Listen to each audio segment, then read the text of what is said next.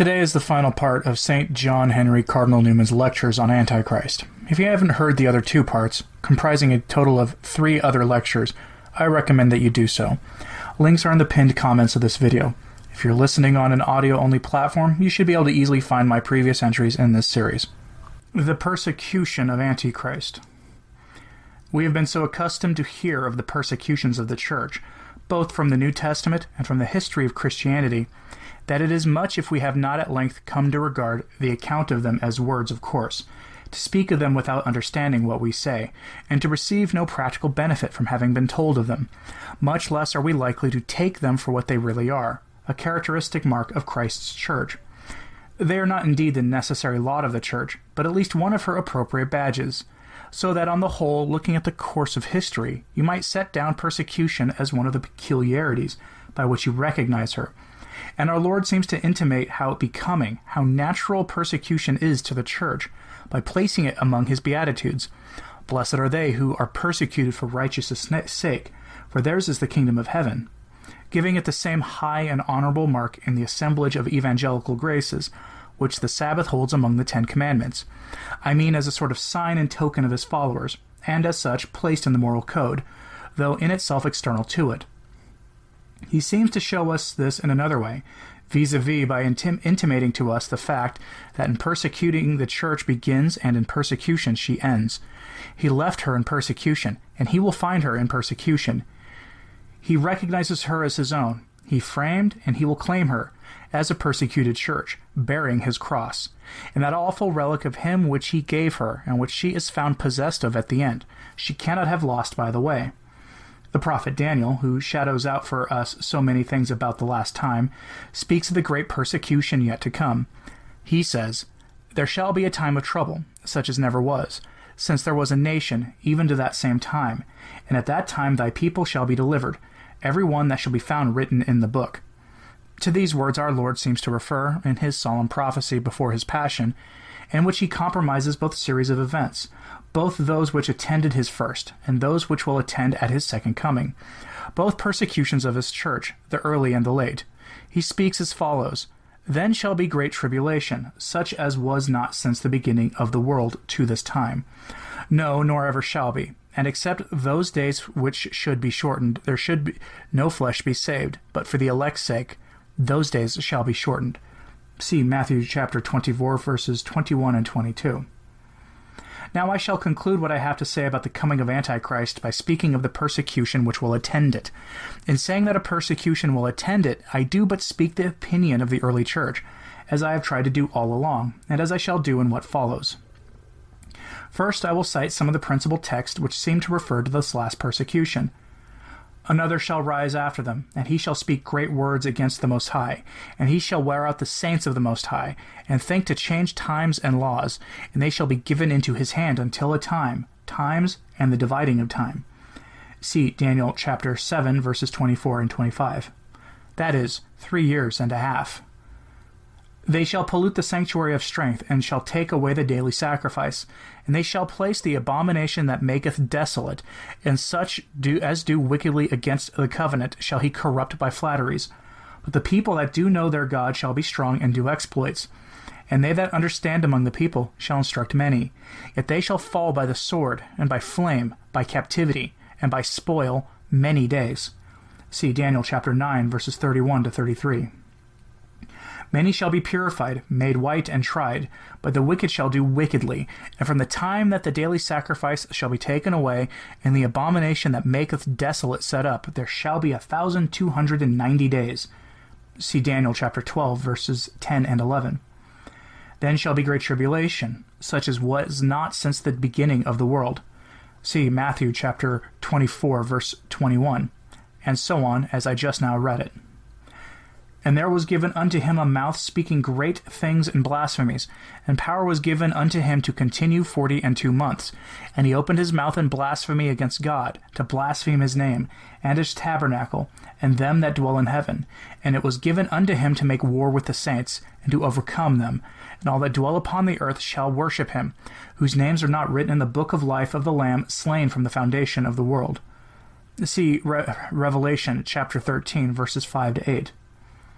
I saw an angel come down from heaven, having the key of the bottomless pit, and a great chain in his hand.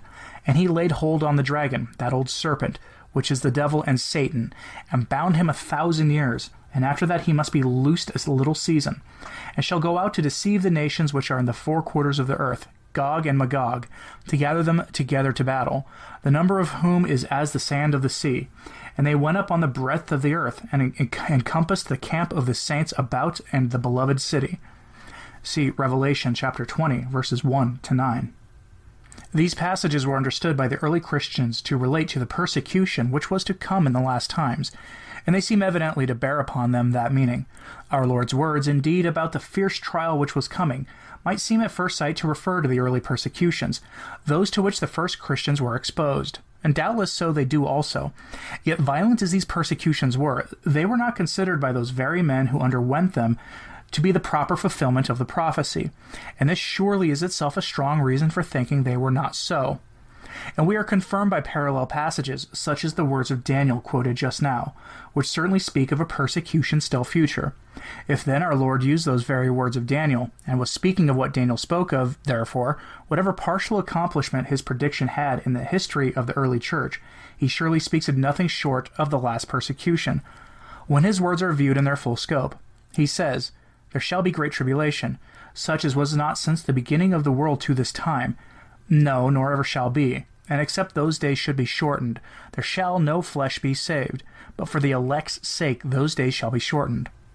And immediately after, there shall arise false Christs and false prophets, and shall show great signs and wonders, insomuch that, if it were possible, they shall deceive the very elect. In accordance with this language, Daniel says, there shall be a time of trouble, such as never was since there was a nation, even to that same time, and at that same time thy people shall be delivered, every one that shall be found written in the book. One of the passages I quoted from the Revelation says the same, and as strongly. It was given him to make war with the saints, and to overcome them, and that all that dwell on the earth shall worship him, whose names are not written in the book of life. See Revelation chapter 13, verses 7 and 8. Let us then apprehend and re- uh, realize the idea thus clearly brought before us that sheltered as the church has been from persecution for 1500 years, yet a persecution awaits it before the end, fiercer, more perilous than any which occurred at its first rise. Further, this persecution is to be attended with the cessation of all religious worship. They shall take away the daily sacrifice, words which the early fathers interpret to mean that Antichrist will suppress for three years and a half all religious worship St. Augustine questions whether baptism even will be administered to infants during that season. And further, we are told, They shall place the abomination that maketh death desolate in the holy place. They shall set it up. Our Savior declares the same. What this means we cannot pronounce. In the former fulfillment of this prophecy, it has been the introduction of heathen idols into God's house. Moreover, the reign of Antichrist will be supported, as it would appear, with a display of miracles such as the magicians of Egypt effected against Moses. On this subject, of course, we wait for a fuller explanation of the prophetical language, such as the event alone can give us. So far, however, is clear that whether false miracles or not, whether pretended or the result, as some have co- conjectured, of discoveries in physical science, they will produce the same effect as if they were real, vis-a-vis the overpowering of the imaginations of such as not as have not the love of God deeply lodged in their hearts, of all but the elect. Scripture is remarkably precise and consistent in this prediction. Signs and wonders, says our Lord, insomuch that, if it were possible, they shall deceive the very elect. St. Paul speaks of Antichrist as one whose coming is after the work of Satan, with all powers and signs and lying wonders, and with all deceivableness of unrighteousness, in them that perish, because they received not the love of truth, that they might be saved. And for this cause God shall send them strong delusion, that they should believe a lie see 2 Thessalonians chapter 2 verses 9 to 11. And St. John, he doeth great wonders, so that he maketh fire come down from heaven on the earth in the sight of men, and deceiveth them that dwell on the earth by the means of those miracles which he had power to do in the sight of the beast. See Revelation chapter 13 verses 13 to 14. In these four respects, then, not to look for others, will the last persecution be more awful than any of the earlier ones, in its being in itself fiercer and more horrible, in its being attended by the cessation of ordinances of grace, the daily sacrifice, and by an open and blasphemous establishment of infidelity or some such enormity, in the holiest recesses of the church. Lastly, in being supported by a profession of working miracles. Well is it for Christians that the days are shortened. Shortened for the elect's sake, lest they should be overwhelmed. Shortened, as it would seem, to three years and a half. Much might be said, of course, on each of these four particulars, but I will confine myself to making one remark on the first of them the sharpness of the persecution. It is to be worse than any persecution before it. Now, to understand the force of this announcement, we should understand, in some degree, what those former persecutions were. This it is very difficult to do in a few words, yet a very slight survey of the history of the Church would convince us that cruelties more shocking than those which the early Christians suffered from their persecutors. It is very difficult to conceive. St. Paul's words, speaking of the persecutions prior to his time, describes but faintly the trial which came upon the Church in his own day and afterwards. He says of the Jewish saints, They were tortured, not accepting deliverance. They had trials of cruel mockings and scourgings, yea, moreover, of bonds and imprisonment. They were stoned they were sawn asunder, were tempted, were slain with the sword. They wandered about in sheepskins and goatskins, being destitute, afflicted, tormented. Such were the trials of the prophets under the law, who in no measure anticipated the gospel, as in creed, so in suffering. Yet the gospel suffering was as much sharper as the gospel creed was fuller than their foretaste of either. Let me take as a single specimen a portion of a letter, giving an account of some details of one of the persecutions in the south of France. It is written by eyewitnesses. The rage of the populace, governor, and soldiers especially lighted on Sanctus, a deacon, on Marturus, a late convert, on Attalus, and on Blandina, a slave, through whom Christ showed that the things which are lowly esteemed among men have high account with God. For when we were all in fear, and her own mistress was in agony for her, lest she be unable to make even one bold confession. From the weakness of her body, Blandina was filled with such strength that even those who tortured her by turns, in every possible way, from morning till evening, were wearied and gave it up, confessing she had conquered them. And they wondered at her remaining still alive, her whole body being mangled and pierced in every part. But that blessed woman, like a brave combatant, renewed her strength in confessing, and it was to her a recovery, a rest, and a respite to say, I am a Christian. Sanctus was all, also endured exceedingly all the cruelties of men with a noble patience, and to all questions would say nothing but, I am a Christian. When they had nothing left to do with him, they fastened red hot plates of brass on the tenderest parts of his body. But though his limbs were burning, he remained upright and unshrinking, steadfast in his confession, bathed and strengthened from heaven with that fountain of living water that springs from the well of Christ. But his body bore witness of what had been done to it, being one entire wound, and deprived of the external form of man. After some days, they were taken to the shows where the wild beasts were, and went through every torture again, as though they had suffered nothing before. Again, they were scourged, forced into the iron chair, which was red hot, dragged about by the beasts, and so came to their end. But Blandina was hung upon a cross, and placed to be devoured by the beasts that, that were turned in. Afterwards, she was scourged, at last placed in a basket and thrown to a bull and, and died under the tossings of the furious animal. But the account is far too long and minute, and too dreadful to allow of my going through it. I give this merely as a specimen of the sufferings of the early Christians from the malice of the devil. As another instance, take again the sufferings which the Arian Vandals inflicted at a later time. One of 460 bishops in Africa, they sent 46 out of the country to an unhealthy place and confined them to hard labor, and 302 to different parts of Africa. After an interval of 10 years, they banished 220 more. At another time, they tore above 4,000 Christians, clergy and laity, from their homes and marched them across the sands till they died either of fatigue or ill usage. They lacerated others with scourges, burned them with hot iron, and cut off their limbs how hear how one of the early fathers, just when the early persecutions were ceasing, meditates on the prospect lying before the church, looking earnestly at the events of his own day, in order to discover from them, if he could, whether the predicted evil was coming. There will be a time of affliction, such as never happened since there was a nation upon the earth till that time, the fearful monster, the great serpent, the unconquerable enemy of mankind, ready to devour. The Lord, knowing the greatness of the enemy, and mercy to the religious, says, Let those that are in Judea flee to the mountains. However, if any feel with him a strong heart to wrestle with Satan, let him remain. For I do not despair of the church's strength of nerve. Let him remain, and let him say, Who shall separate us from the love of Christ? Thanks to God, who limits the greatness of the afflicted to a few days. For the elect's sake, those days shall be cut short. Antichrist shall reign only three years and a half, a time, times, and the dividing of times. Blessed surely he who then he has a martyr for Christ. I consider that the martyrs of that season will be greater than all martyrs, for the former ones wrestled with man only, but these in the time of Christ will battle with Satan himself, personally. Persecuting emperors slaughtered the former, but they did not pretend to raise the dead, nor make shows of signs and wonders. But here there will be the persuasion of both force and of fraud, so as to deceive, if possible, even the elect. Let no one at that day say in his heart, What could Christ do more than this or that? By what virtue worketh these things? Unless God willed it, he would not have permitted it. No, the apostle forewarns you, saying beforehand, God shall send them a strong delusion, not that they may be excused but condemned, a vis those who believe not in the truth, that is, the true Christ, but take pl- pleasure in unrighteousness, that is, in Antichrist. Prepare thyself, therefore, O man, thou hearest the signs of Antichrist, nor remain only thyself of them, but communicate them liberally to all around thee. If thou hast a child according to the flesh, delay not to instruct him.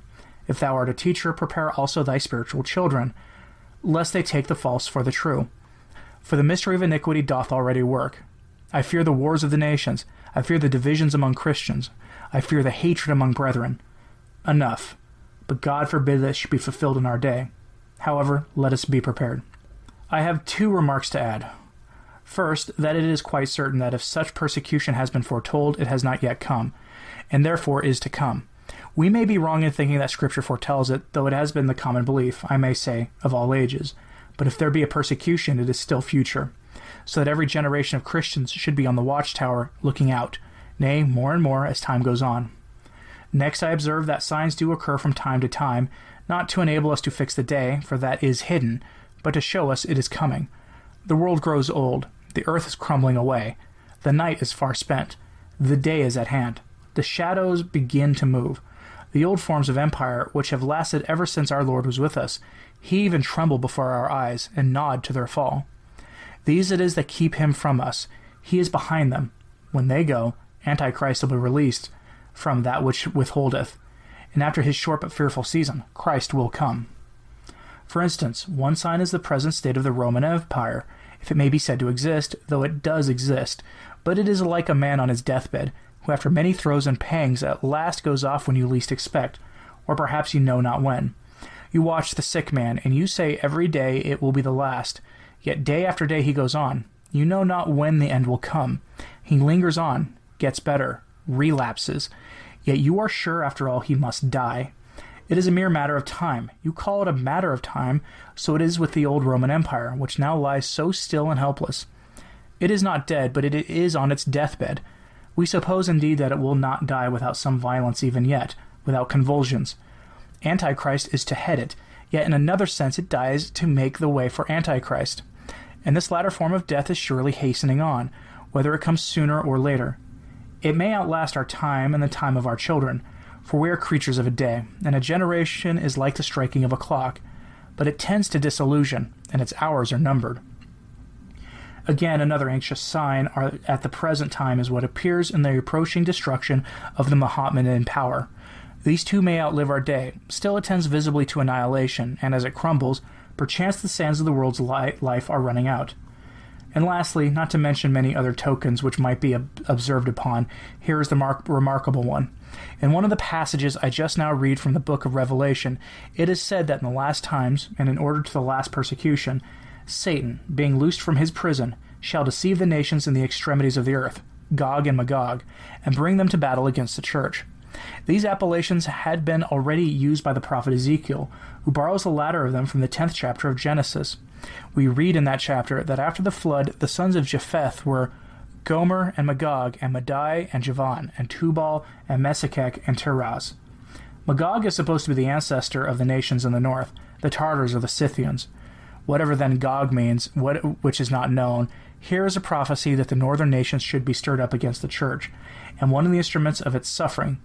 And it is to be observed that twice since that prophecy was delivered, the northern nations have invaded the church, Both times they have brought with them, or rather, as the text in the Revelation expresses it, they have been deceived into an anti Christian delusion, been deceived into it, not invented it. The first eruption was that of the Goths and Vandals in the early times of the Church, and they were deceived into and fought for the Arian heresy. The next was that of the Turks, and they, in like manner, were deceived into and fought for the Mohammed- Mohammedids. Here, then, after the history, as in the early instances, is in part a comment upon the prophecy. Now, I do not mean that as to the present time we see how this is going to be accomplished in its fullness. After the pattern of the shadows which have gone before, but thus much we see, we see that in a matter of fact, the nations of the north are gathering strength and beginning to frown over the sea of the Roman Empire, as they have never done since the time when the Turks came down. Here then we have a sign of Antichrist's appearance. I do not say of his instant coming, or his certain coming, for it may after all be but a type or shadow of things far future. Still, so far as it goes, it is a preparation, a warning, a call to sober thought, just as a cloud in the sky, to use our Lord's instance, warns us about the weather.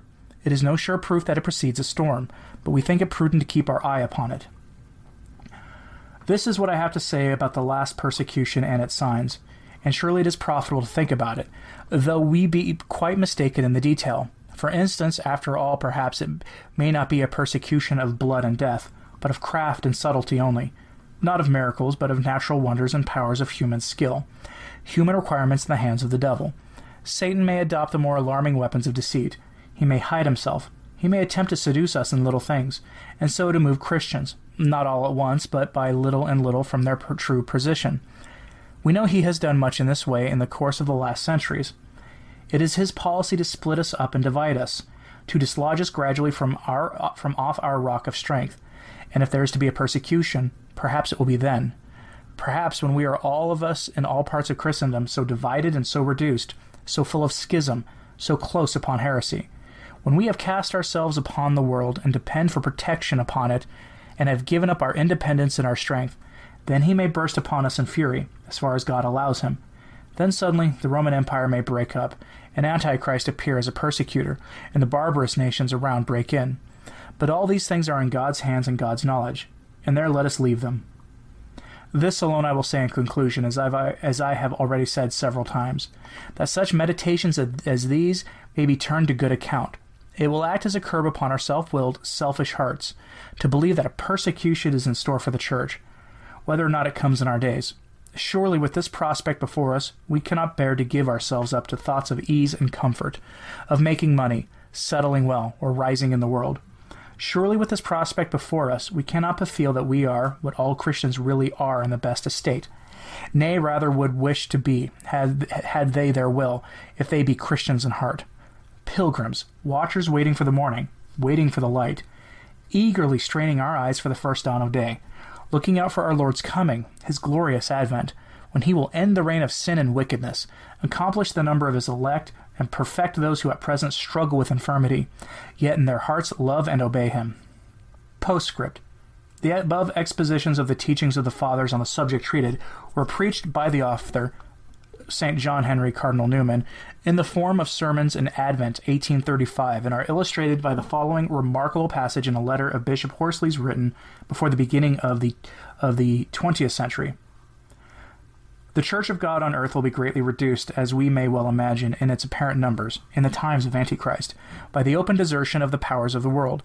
This desertion will begin in a professed indifference to any particular form of Christianity, under the pretense of universal toleration, which toleration will proceed from no true spirit of charity and forbearance, but from a design to undermine Christianity by multiplying and encouraging sectaries.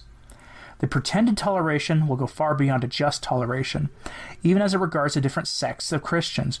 For governments will pretend an indifference to all, and will give a protection in, in preference to none. All establishments will be laid aside.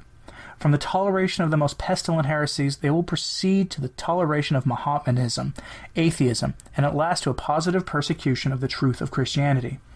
In these times, the temple of God will be reduced almost to the holy place, that is, to the small number of real Christians who worship the Father in spirit and in truth, and regulate their doctrine and their worship, and their whole conduct, strictly by the Word of God. The merely nominal Christians will, will all desert the profession of the truth when the powers of the world desert it, And this tragical event I take to be typified by the order to St. John to measure the temple and the altar, and leave the outer court to be trodden underfoot by the Gentiles. That would be the national churches. The property of the clergy will be pillaged, the public worship insulted and vilified by these deserters of the faith they once professed, who are not called apostates because they were never in earnest in their profession. Their profession was nothing more than a compliance with fashion and public authority. In principle, they were always, what they now appear to be, Gentiles. When this general desertion of the faith takes place, then will commence the sackcloth ministry of the witnesses. There will be nothing of splendor in the external appearance of their churches. They will have no support from governments, no honors, no emoluments, no immunities, no authority, but that which no earthly power can take away, which they derive from him, who commissioned them to be his witness. Thank you for listening. Keep praying for the church. I'm Anthony Stein. Viva Cristo Rey.